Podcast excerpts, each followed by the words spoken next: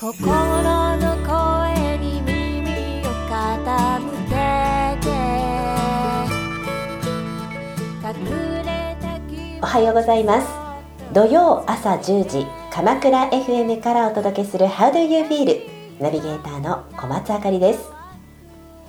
まずは明けましておめでとうございます。2023年ついにスタートとなりました。年末年始いかがお過ごしでしたでしょうか？ゆっくりできた方もせわしなく過ぎた方々もぜひこの時間はゆっくりとラジオにお耳をお寄せいただければと思います。今年もどうぞよろしくお願いいたします。この番組 How do you feel は感情キーワードに様々なゲストをお迎えし毎日を心豊かに生きるための秘訣を学んでいこう。そんなトーク番組です。今回も番組コメンテーター株式会社アイズプラス代表の池照佳代さんにお越しいただいています池照さんどうぞよろしくお願いしますはい、よろしくお願いいたします。まずは明けましておめでとうございます明けましておめでとうございます。明けちゃいましたね。明けちゃいましたねはさあまずはこの質問から始めさせていただきましょう池照さん今のご機嫌はいかがですか？はい、ありがとうございます。もうピカピカな気分ですね。2023年待ちに待って明けましたということで、えーすごく清々しい気分でおります。はい。まずはこのように感情を言葉にしてみるということが自分の感情を理解するための大切な要素であることをこれまで学んできました。え今回は2人でうん、対談形式という形でゆっくりとこれまでの放送を紐解いていきたいと思います。どうぞよろしくお願いいたします。はい、お願いいたします。まずはここで1曲お届けします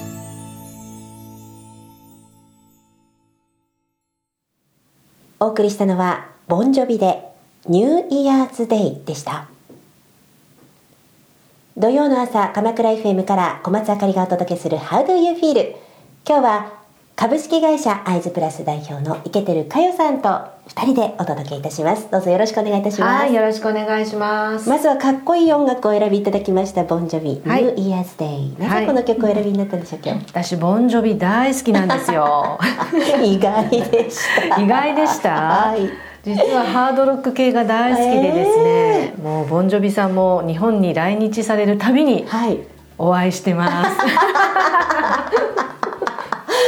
本当に好きなんですね、はい、大好きですね。高ぶるんですか？そうですね。もう、あのまあ30年ぐらい前に私アメリカに学生時代いたんですけども、ちょうどまあ流行ってた時期だっていうのもあって、はその学生時代を思い出すうんこのハードロックな音楽大好きなんですね。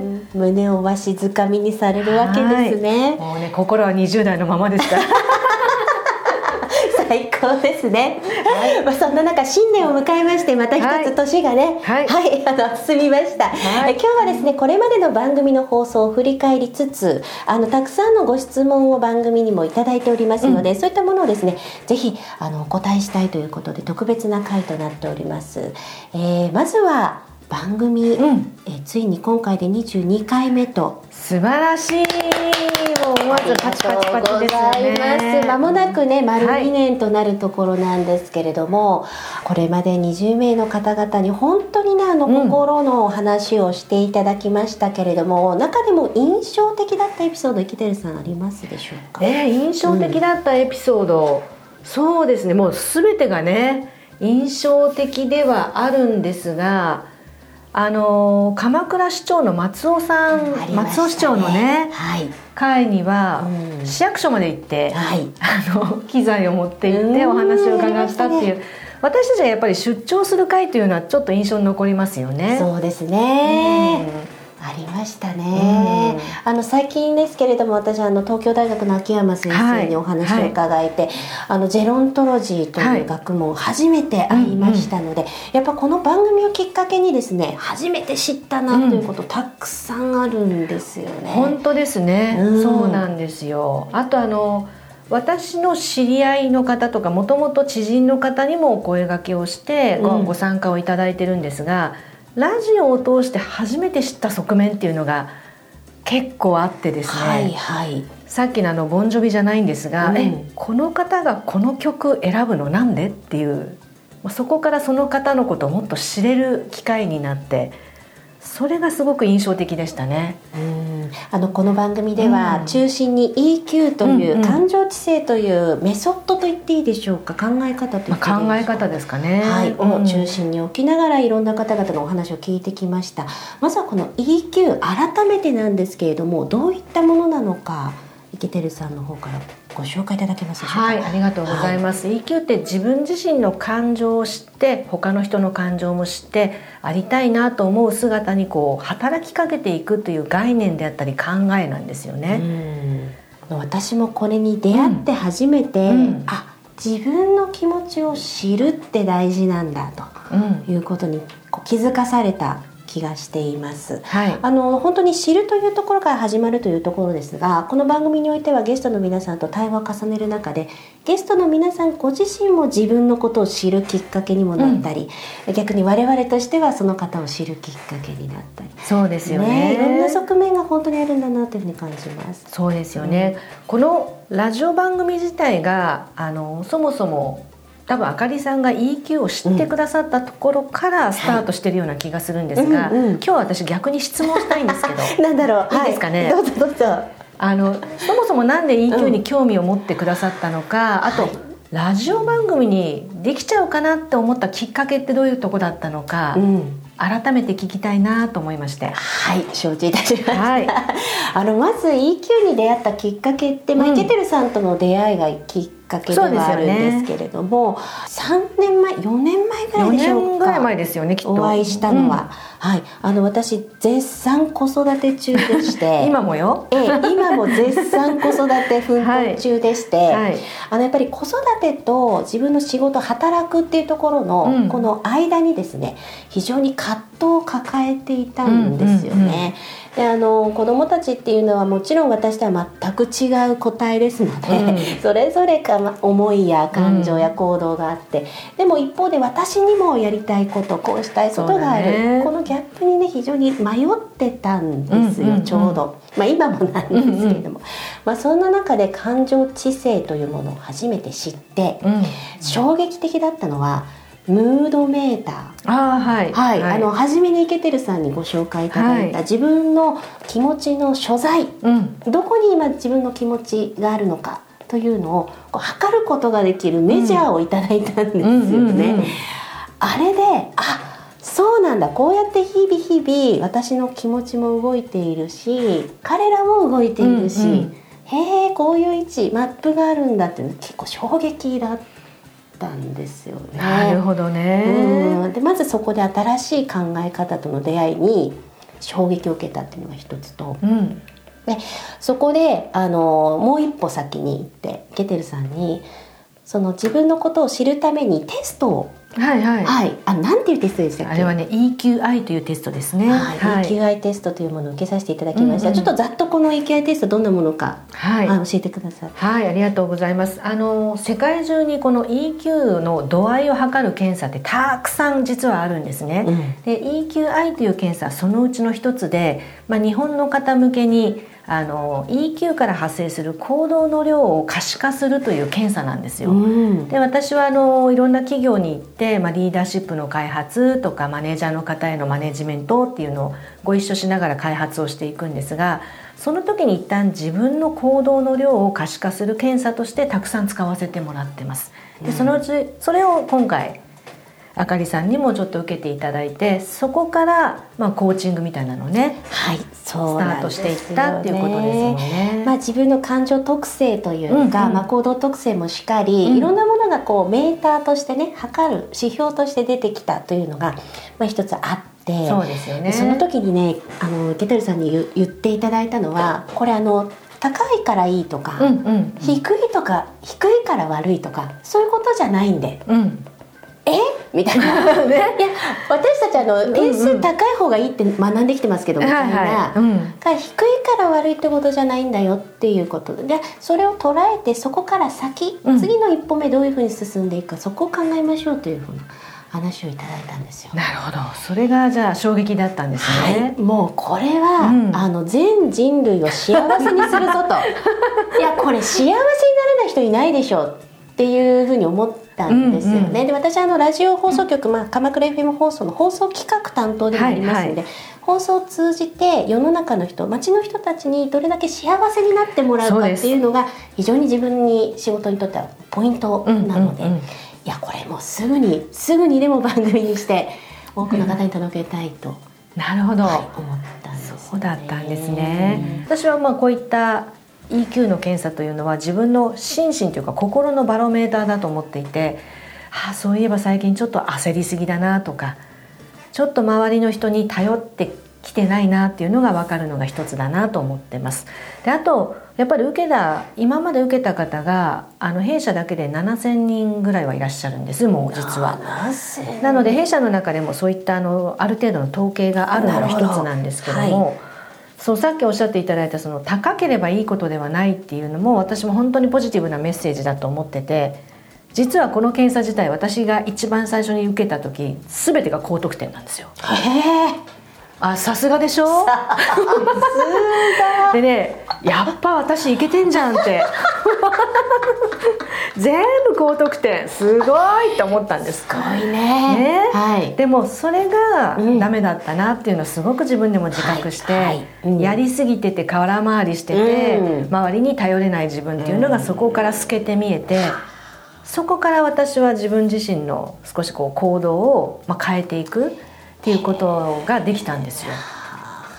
あーいやうんまずは自分を知るっていうねこと、なんか自分にこう矢印向けてよりこう明確に自分を捉えるってなかなかやっぱ機会が、ないですよね。ないんですよですうんよ。まあ、今よりももっと幸せになりたいなとか良くなりたいなとか誰かと関係性をもっと良くしたいなっていう時に結局私たちは何か変わりたいって思ってるわけじゃないですか。はいでその変わるには私4つステップあると思っててほまずは測ること。まずは測ること。そう、はい。まあ、ムードメーターもそうだしこのうん EQI もそうだしもしかしたら誰かに私のことをフィードバックしてもらうのもそうかもしれませんよね。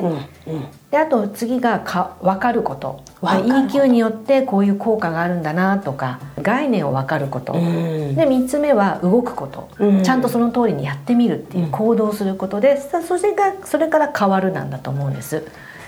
なので測る分かる動く変わるっていうこのシンプルな4つのステップがあって私はなんかこう自分も変われるんだなとか誰かにもそういうことをお伝えできるんだなっていうのをなんとなくここ数年間でずっとやらせてもらっていて私自身がこれねいつも周りの人から教えてもらってます。いやーこのねあのプロセス分解というか、うんあ変わりたいって思う人たくさんいると思うんですよ。うんうんもうこうなりたいなっていうのがある、うん。でもそこまでどう言ったらいいか想像もつかないっていう方たくさんいらっしゃると思うので、そうですよね。ぜひこの番組にねあのお耳を寄せていただいて、うんうん。ちょっと自分事として考えてみたり自分のことを測ってみる機会にしていただいたりそうねですよね。概念を知る機会にしてもらったりしてほしいですよね。うん、で特にあの自分のこう例えば行動の特性とか癖って、なかなか測るものってないですよね。ないですよね。でその時に私はそのはい感情っていうのが一つのバロメーター、起点になってると思っていてその2017年のデータによるとですね感情ってどのぐらい数があると思います、感情に数がある。そう感情ごっていくつ50とか？そうそうそういう数こ50ぐらい？50にしとこうかじゃあ。2180個あるんですね全然桁違うじゃないですか。一応そういうもうデータがあるんですよ2185ですよ、2185、うん、はあすごいっすね。それだけ多様な感情っていうのを人間は持ち合わせていて、はいだから同じものを見てもあかりちゃんと私で感じ方が違うのは当たり前なんですよね。当たり前だ。あまあだから違いがあるっていうことと、うん。みんな持ってるっていうことを伝播するっていうことと、うん。あとコントロールできるしできない部分もあるっていうのは私は大きな4つの特徴だと思ってて、うん。それを分かった上でどうやって感情っていうものを普段の生活に生かしていこうかっていうのが EQ だなと思ってるんですよ。はあいやーもう改めて本当勉強になりますうん。ね。人の感情って面白いよね。面白いですよね。まだまだイケてるさんとしても,、うん。もう感情マスターとは言えないと言えない言えない。全然です。全然アンコントロールあり。はい。ちょっと安心しました。そう。ただそのやっぱり勉強して十何年になるんですけど、うん。今の自分はどの辺りにいるかなっていうことをうん。ちょっと客観的に見られるようにはそうですね。あの客観視できることによって、うん。あの落ち込んでる時間うんうんうん。が減ったんですよ。本当、うん。やっぱりあれ今すごく落ちてるすごく悲しい、辛い悔しい、まあ、そういう状況になることっていっぱいあるじゃないですか、うんうんただその時間をね1分でも1秒でも短くできれば、うん。あの次の一歩が出ると思うんですけどそれねやっぱり客観視できるようになったことでできるようになったことだなーって自分としては思ってますよ。いいですね。先生。いいですね。素晴らしいじゃないですか。でもそのこれムードメーターっていうのは実は私も自分の講座とか、まあ、自分のクライアントさんとかと会議する時必ず使うんですね。本当に現場でよく使われてるんですね。毎日使ってまあすそうなんですか、はい、毎日使ってますしこのアイズプラスっていう私の会社でも、うん。まあ、毎朝起きてじゃあ仕事始めましょうっていう時にですね私たちはあのチャットであの私たち基本的に働き方が全員リモートなので、はあ。まあどっかに出社して集まるわけじゃないんですね、うん。でメンバーの一人は海外にもいるし、うん。県またいでいるので。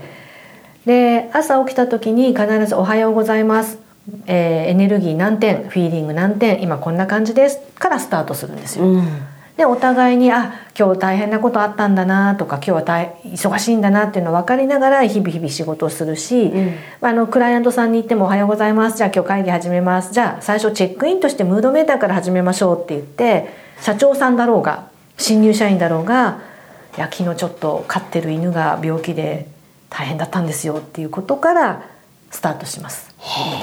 でなおかつ実はあの私は山野美容芸術短期大学であの感情マネジメントを教えてるんですが、はい。学生たちもですね、うん。授業始まったらチェックイン全部これなんです。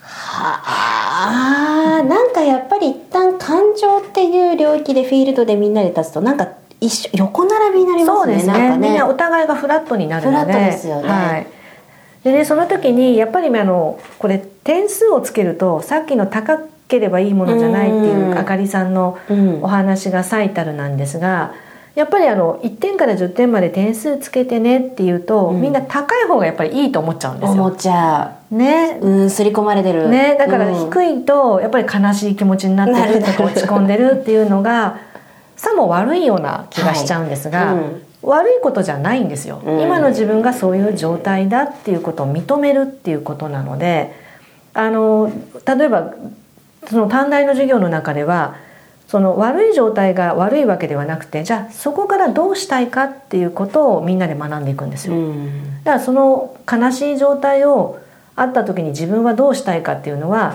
でも人と会う時には例えば笑顔でいたいとか、うん。いや一旦悲しさっていうものを自分の中で消化したいからしばらく人に会わないで少し自分の中で消化させるんだっていうのも一つの選択だと思うので、うん自分自身にはどういうこう行動が次に選べるのかっていうのをみんなでこう勉強したりするんですね。うん。で多分そっちの方が大事かなと私は思ってて。そうですね、うん。なんか今の自分の所在をまあまず確かめて、うん。次にどこ行きたいかっていうつ次の目的地を決めてうん。でそこまでの経路にあたって、か自分で気分を上げるためにこれをすると気分が上がるとか、これをすると癒されるとか、うん。なんかこう自分にとってのこうカードみたいなものがこの番組を始めてね増えたような気がする。それはなんかゲストの皆さんにそうですね。教えてもらったような気がするんです。そうあ私も思った。そういうカードもありましたか、そうなんです、ね。音楽だったりね。音楽だったりね。禅でねちょっとマインドフルネス取り組んでみますとかね。陶芸だったりね。ね。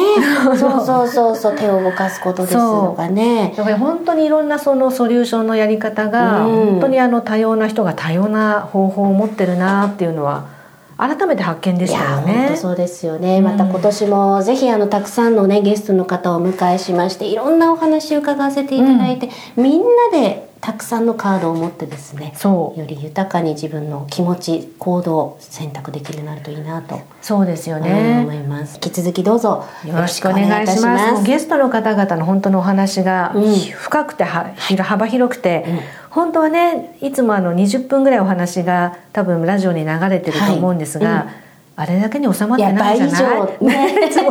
お伝えしたエピソードはいっぱいあるんですけどね本当は倍以上お伝えしたエピソードあって、うんあのー本当お一人お一人に、えーその後のね3回、4回ぐらい聞きたいぐらいだなと思ってるんですけどね。はいあともう一つはあの皆さんにですね、えー、と鎌倉の町のコインのクルッポの方に、はい実はたくさん質問いただいてるんですよ。うんうんうんうんで毎月毎月いろんなご質問特に子育てに関することがとっても多いんですが、、はいただいてます。はいで全部に私たち目を通してます。うんうんうんあのなかなか全てをねラジオとかコラムとかホームページとかでもご紹介できることになってなくて本当心苦しいんですがこれからはラジオでもちょっとずつこれをねはい。ご紹介をしながらお話もしたいなと思ってますので、はい。はい。まあ今年の「How do you feel」としましてはリスナーの皆さんと一緒にね、より良い番組作りしていきたいと思いますんでぜひあの何気ない疑問、悩み葛藤なもので大丈夫ですのでぜひあのこの「町の恋」も使っていただいたり番組の方に直接メッセージでも構いません、ぜひ今後もお送りいただければと思います。そうですよね。はい、では今日は一つだけ、うん。ね。えー番組の中でもご紹介させていただきたいと思います、えー我が子が当然大好きですがはい。私がどうしてもやりたいことがある時など煩わしく感じてしまうことがあります。うん。その時に雑に扱ってしまい後でとても後悔してしまいます。そのような時はどのように接すれば子供を傷つけず親も後悔しないでしょうか？思わずね。これはわかるよ。わかる。本当にこういう時よーくありますから、ね。はい。ちなみに、うん。あかりさんはお子さんがはい。何人、3人。三人のお子さんが、え何歳ぐらいですか？小4小3小1です。もうまさに今真っ盛りですピねーチクパーチクですね。賑やかそうですね。賑やかです。そうですよね、い、かがですか？はい、いやーこれねあのその時々によりますけど ね。やっぱね、うん。でもこの煩わしく感じるとうんうん。いうこの感情、非常によくわかります、でその中には多分本当にイラッとする感情もあるんですけどこう罪悪うんうんうん感とか、そうだね。後ろめたさとか、うん。そういうのもねやっぱ入ってるんですよね。ね。煩わしくっていうのは普通人に対してあの表現するものなんですが、うん。これなんか自分自身に向けて煩わしく感じてるのかななんていうのを文面から私は感じ取ってて、はい。そのもし EQ っていうようなものを活用できるかなとしたら、うん。まずは自分の感情をまず認めるはい。っていうのは一つ。それからそれをちゃんと正直に伝えるっていうこともできると思うんですよね。うんでその上でこうしたいんだよねっていうことをこういう時に私あえて子供に対して子供扱いしない方がいいような気がしていて。もう一うん、人間一人の一人間として。て、私の気持ちも伝うんえる。そ相手の気持ちも受け取る、う、うん、例えば企業の中とかでもこういう交渉するとか、はい。なんか相手との関係性を取る時取る時に、うん。F と E と S っていう3つ使うといいと思ってるんですよ。ほ。う FES そう、はい。F っていうのはファクト。ファクト。事実です。事実。はい。で E っていうのはエモーションとかエクスプレスということで気持ちを伝えるとか、はい。感情。今の状況を伝える。っていう、で S はサジェスチョンとかソリューション。ほうなるほど、ね、なので解決策、はいはいだはい。例えばこういう時もファクトはファクトですよね、うん。例えば今お母さん急がなきゃいけないんだとか、はいうん。何時までにこうしなきゃいけないんだよっていうこれってもう事実じフゃないですか？はい。でそこからだからお母さん今すごい焦ってるんだとか、うんうん。ちょっとなんかね今イライラしちゃってるのとか、うんうん。怒ってるんだっていう気持ちを伝える、はい。それからだから一緒に手伝ってほしいとか、うんこういうことやるからちょっと待っててほしい。それソリューションですよね。これでも別に子育てじゃなくて企業の中も本当だ本当だ 本当だ。本当ですね、な感情のすれ違いというかそなんかこう立ち位置のすれ違いっていっぱいありえるんで、うん。まあ、そういった時にこのファクト、うん、エエモーシションでソリューション。ソリューション。FES あるといいなってあでもそういうふうに伝えてもらうとやっぱ関係性は深まりますね、うん。あなるほどそうでしたかと、うん。意外とファクトが見えてなかったりね。そうそうそう。あエモーションからいっちゃうから、なんか感情的っていうあそうだふうになっちゃうそうだのかもしれないけど、フファクトはちゃんと小さな子供にも言えばちゃんと分かるじゃないですか。かるわかりますわかります。例えば散らかってるよねうんとか、おもちゃがぐちゃぐちゃだよねっていうのは、子供も分かることなので。あなるほどね。散らかってるよね、だからお母さんイライラしてるん。だうんさあ一緒に片付けよそうよしみたいな、ははあこれはもう、どんな場合でも使えますね。私はねこれ実は企業の中でのこうコンフリクトマネジメントっていうこう、はい。なんていうかな。あの衝突を回避するためのやり方として、うん。自分なりにこう編み出したものなんですがあこれ普段でも使えるんだと思って。はあと思った時には私はあの子育て期は終わってました。残念。でいや次の次世代ママのねね。ためにねね。もうどんどん今から伝えていきたいところですね。うん。はあはああのこうやってあの解決のためのプロセスをうん。本当にあの日々、うん。イケてるさん作っているというかあの分析されてクリエーションしていってるところがあると思うんで、はいぜひあの今年はですねこういった2人の会を、だね。はい、何回かうん設けまして、はい日々どんなことを研究されていらっしゃるのかそのところも教えていただきたいと思っております。はい。よよろしくお願いいたしろます。お願いします。さあじゃあ今回のまとめとして、はい。今日放送いかがでしたでしょうか池谷さん。いやもう新年にふさわしうんいすがすがしい気持ちでなんかあの改めて私 EQ 大好物なわけですよ。はいはい大好物でしょうね。はい私もです大よ。好物なんですよ、はいこの大好物なことについて今年も1年あかりちゃんと一緒に話せるんだなと思ったらすごくワクワクした気持ちに今なってますはい。はいでは今日のキーワードを。今日のキーワードはですねなんだろうやっぱり感情っていいなうん。感情っていいな。うん感情からいろんなものスタートしようと思ってます本当だ。感情からスタートしよう。ニューイヤー。ニューイヤーからね、はい、新年ですからね、はい。今の気持ちをぜひ皆さん大切に今年も良い一年とそうですね。なりますように、ありがとうございました。この番組ではリスナーの皆さんからのメッセージをお待ちしています。鎌倉 FM ウェブサイトのメッセージフォームから番組名 How do you feel と明記の上ぜひお送りください。メッセージくださった方の中から毎月1名様にイケてるかよさんの著書感情マネジメントこちらの本をプレゼントさせていただきます。ご希望の方は住所氏名を忘れずにご入力ください。当選の発表は発送をもって返させていただきます。えそしてこの番組のアーカイブはポッドキャストで聞くことができます。えこれまでの放送ぜひ聞いていただきたいと思います。Spotify 公式ウェブサイトから How do you feel で検索。こちらもぜひご愛聴くださいませ。え今回は2人ではい。放送となりました。ここまでのお時間株式会社アイズプラス代表の池照佳代さんご一緒いただきました。池照さん今後もよろしくお願いいたします。よろしくお願いいたします。ここまではアイズプラスプレゼンツ How do you feel をお届けしました。また次回お会いしましょう